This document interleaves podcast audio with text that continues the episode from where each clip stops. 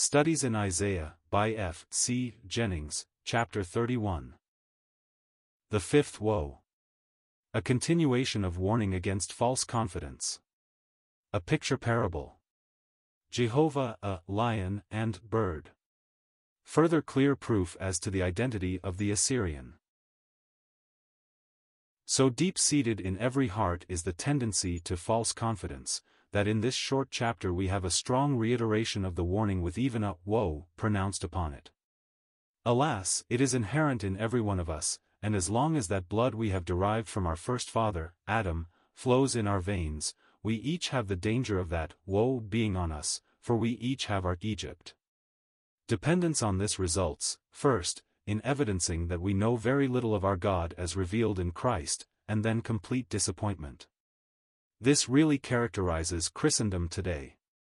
To our statesmen, infantry and cavalry are tangible and practical, their power and effect can be estimated, but God is little more than a word, and those who place any confidence in an intangible word, are surely unpractical visionaries. So speaks the confider in Egypt. In our chapter, Mark, it is not primarily against Egypt itself that this woe is pronounced, but against the Hebrews for depending on that Egypt. You will note too that the road to Egypt is always a going down, a descent, a lowering of moral standing and dignity, for man's place of trust is the heart of God as revealed in his beloved Son, and of course, to leave that must be a descent. But we must also remember that no one can believe in God, in that trustful way apart from the Lamb, as that excellent scholar in the school of God, Peter, tells us, who by him do believe in God, i.e., apart from Christ as the Lamb of God, there can be no nestling faith in God. But let us look at our chapter.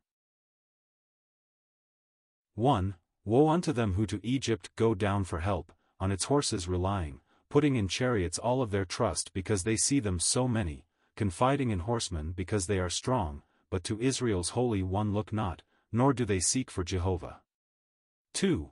But he too is wise, and evil doth bring, nor will he his words ever take back. Gainst the house of the wicked he will arise, gainst those who ill workers are helping. 3. Egyptians, remember, are men and not God, their horses are flesh and not spirit. The hand of Jehovah shall still be outstretched, then shall the vain helpers stumble, he that is helped also shall fall, and all of them perish together.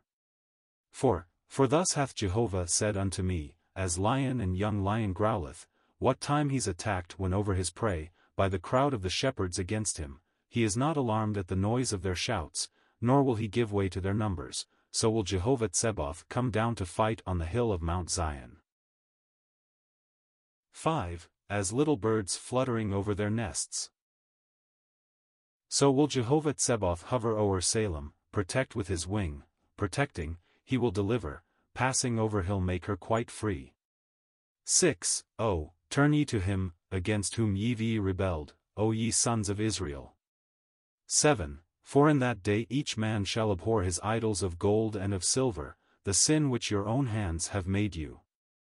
8. Then Ashur shall fall pierced by the sword, but not by the sword of a noble, nor shall the sword of a base man devour, yet from a sword shall he hasten, his choicest young men shall pay tribute. 9. His rock in sheer terror shall hasten in flight, one his chiefs be alarmed at the standard. Tis Jehovah's own saying, he speaketh thus, whose fire is a kindled in Zion, whose furnace is burning in Salem. Valuable indeed are all these Old Testament prophecies even in throwing light on the symbols of our book of Revelation. In the fifth trumpet the locusts that came out of the smoke from the bottomless pit were in shape as horses, while in the following trumpet we see a host of horses, Revelation 9 verses 7 and 16. Beyond all controversy, in the Old Testament these horses speak clearly of a false confidence, as in Psalm 20 verse 7. Why then should not the same figure tell the same story and be so interpreted in the prophetic book of symbols in the New?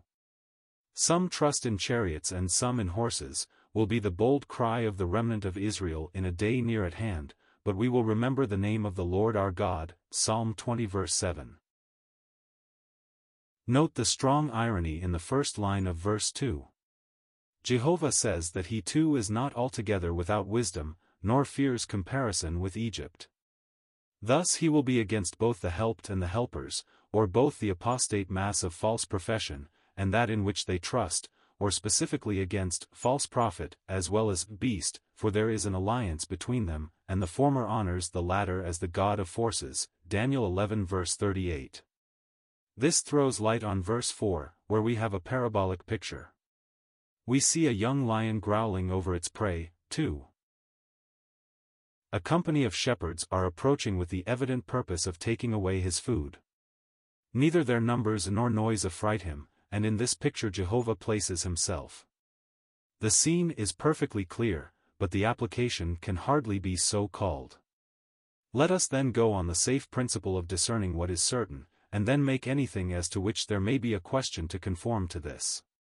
First, there can be no question as to its being a parable, and as such we must be careful not to stretch it beyond its intent, which may lie in one single feature, and to go further than that may lead to serious mistake. It would next appear equally sure that the fearless lion pictures Jehovah himself, who has come down to contend with some foe. These two points, the parable and the identity of the fearless lion, are, I believe, the certainties. Then the question comes up, against whom does Jehovah fight? Never against faith, never against the penitent remnant of his people, but here against the helpers and the helped of verse 3, in whom we can discern the allied forces made up of Gentiles and apostate Jews, against whom the Lord comes down, as in Zechariah 14 verse 2, and whose numbers and noise no more affect him than, in the parable, they do the lion. This is in full accord with other scriptures and with the following context. If the figure of Jehovah as a young lion is suitable in view of Jerusalem's foes, that of a bird guarding her nest with fluttering wings suits his action toward the beloved city. This contrast of stern strength with tender gentleness is very lovely. The mothering bird gives a beautiful figure of tender solicitude, and raises the question whether, since it is precisely the word used for Passover, we ought not to understand that word to refer to Jehovah himself sheltering with his wing every house on which he saw the blood, for thus our Lord Christ becomes our Passover. He is both the defender and the lamb. How impossible to express all his atoning work by one figure. By his own blood he is set forth as mercy seat, by his death as the paschal lamb he passes over in protecting love and righteousness. We listen to a call so tender and appealing in verse 6 that we hear it as the oft-echoed appeal of God to his poor creature man, and not to Israel only. Now, incontestably our Lord Jesus proves himself to be the very Jehovah of old, when he too cries, Come unto me, all ye that labor and are heavy laden, and I will give you rest, but there is no note of reproach, or even reminder of our wandering, as here. A weary spirit and a burdened conscience are all that is needed. But the gracious call shall be heard, and that remnant of faith shall penitently turn to the Lord. Then, when Moses is read, with no veil of unbelief over their hearts, they, too, shall see him whom you and I have been refreshed by seeing, even Christ, in all that Moses wrote, in every lamb slain, in every clean beast offered.